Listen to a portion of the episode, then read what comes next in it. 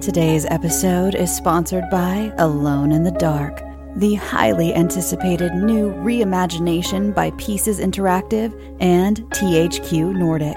Play as Edward Carnby or Emily Hartwood to explore your environments, fight monsters, solve puzzles, and uncover the true secret of Derceto Manor. Our favorite heroes are brought to life by Hollywood stars Jodie Comer of Killing Eve and David Harbour of Stranger Things, who lend not only their voices, but their appearance and their formidable acting skills to the brave protagonists. Experience a deep psychological story that goes beyond the realms of the imaginable, all dreamed up by Mikael Hedberg, cult horror writer of Soma and Amnesia. The team at Pieces Interactive is supported by monster designer and legendary Guillermo del Toro collaborator Guy Davis, as well as Doom jazz legend Jason Köhnen, who provides his eerie and haunting melodies for the right atmosphere. Alone in the Dark is available March 20th on PS5, Xbox Series XS, and PC. Pre order your copy now and escape into the dark.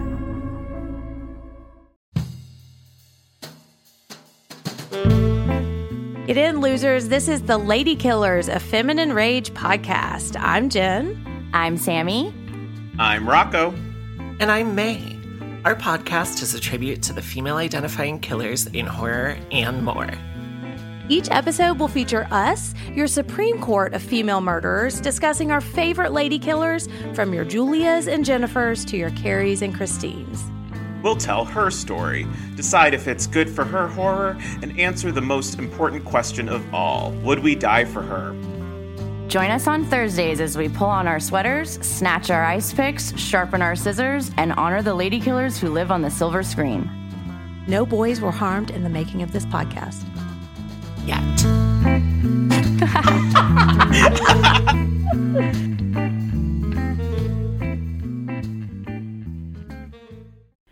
Greetings, constant listeners. It's Jen Bad Gunky Adams.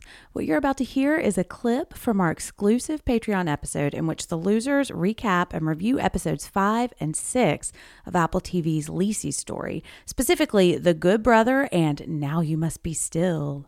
How do you hear the full thing? Become a librarian over at our Patreon. You can find a link in the description of this episode or you can visit www.patreon.com slash the barrens. Hope to see you there over long days and pleasant nights. This is our third episode recapping the show. We've been doing it in two episode installments, as I'm sure you know if you're on five and episodes five and six. So that's our thing today. We're going to talk about episodes five and six. Five aired last week, six aired uh, just last night, uh, and we're here to talk about it. So there's a lot to break down here. But before we get going, let's go around and introduce our panel. Mike, say hello. Hello, this is Michael. Rotten Tomatoes gives Lisey's story 55% based on 64 reviews with an average What? rating of 5.95 out of 10 on That's crazy. Rothman. Um I actually had Wikipedia open and I was going to try to find a really random name to put for my middle uh nickname and the only I, I had it scanned over reception for, for by accident. Couldn't you just done Michael Pitt Rothman? yeah, we're gonna take that over again. Yeah, Michael. Hey, Let's run it back. Let's run it back. all right. Hey, this is Michael. Last Days Pitt Rothman. Not bad, not bad. Um, Very good. Very excited to come back and talk Lisey's story.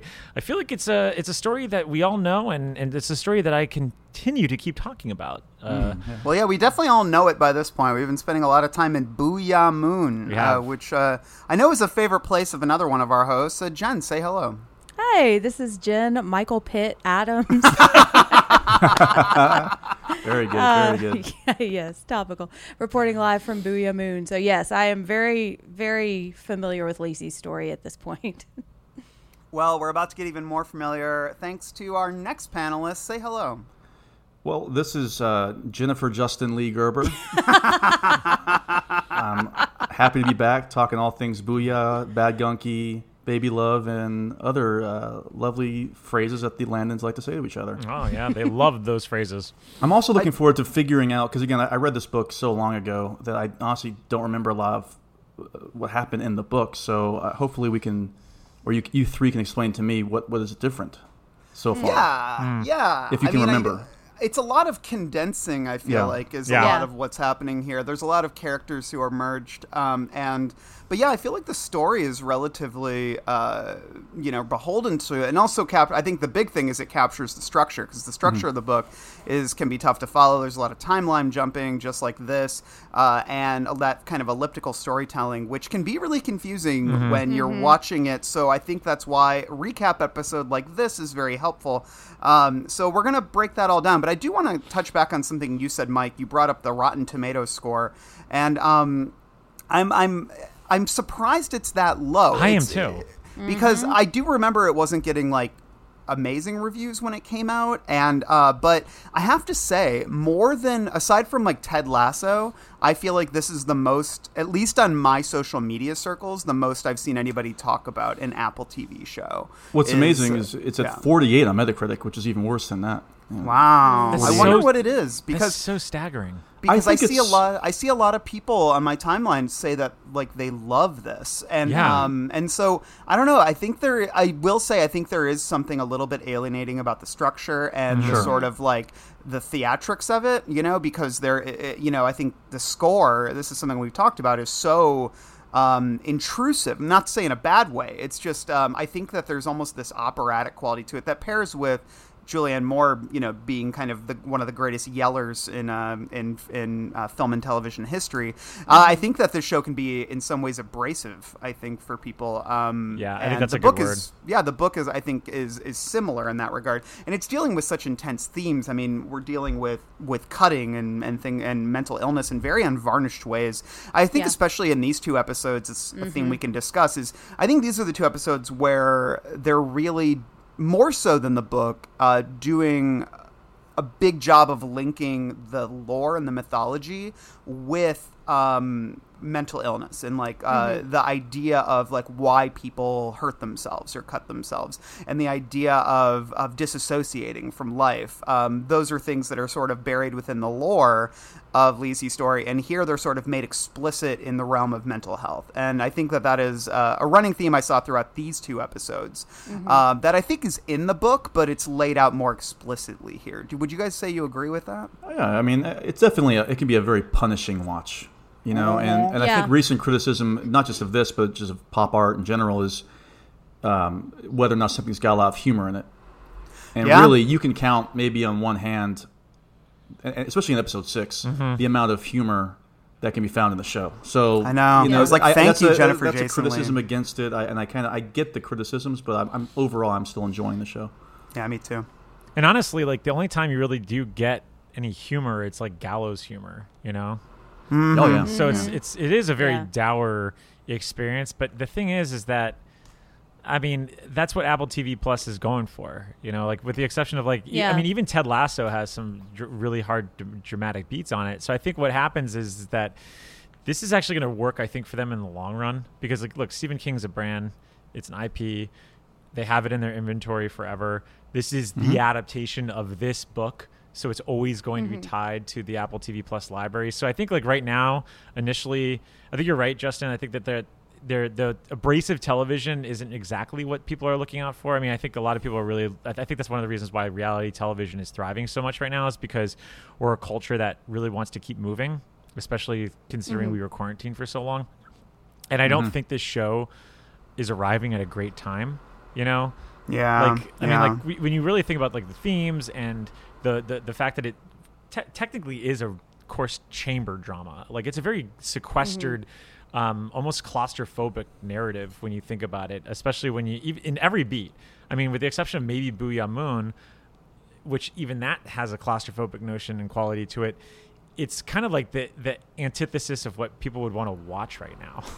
like, yeah. you know, Well, and makes it's total very sense. wintry too. Mm-hmm. Like the mm-hmm. sweaters, you know, it just has this really wintry feel. And I wonder if this is when it was supposed to drop, mm. or mm. if things got like shuffled around or something, you know. And it's funny, like I feel like this is a really all or nothing show because all the things that y'all were talking about are the reasons that I love it, and I'm really into it, and I love the way, like I've got a lot of thoughts about how it makes mental illness visible, you know, which is something I think a lot of shows struggle with.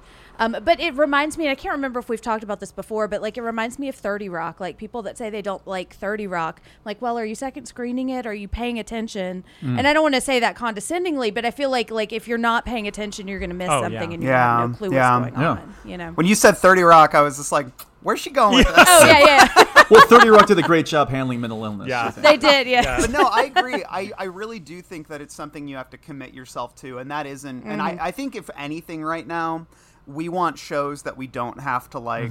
I don't know, give ourselves over to at this point. I think, uh, I think, and I don't know. I think that that's very true. And I will say, I really, I really am enjoying this show, and I think a lot of it has to do with the fact that I find it enriching afterwards. Like, it's a, it's a fun show to talk about. It's a fun show to think about, and it's, it's, it's something where I also really feel like it's a really strong vision that's executed with a lot of grace and a lot of um, love. Um, like I feel like Pablo Larraín really loves this story, and I feel like the composers do and the actors do because there is this like really fierce commitment um, that I think can also be abrasive. And um, I mean, we, there's a lot of, but the thing is, all of that is is clouded in a lot of anguish and like Yeah. um, like episode five to me was a really punishing episode. Uh, we'll talk mm-hmm. more about it, but I mean, this is an episode where you've got children just being fucking like physically mangled and destroyed and it's like and mm-hmm. beaten and cut and it's a really hard thing to watch and like and like all that whole the farm the landon farm where a lot of episode 5 takes place it's a horrible place to mm-hmm. spend time It is. Like, I, was thinking the it's so same thing. Yeah.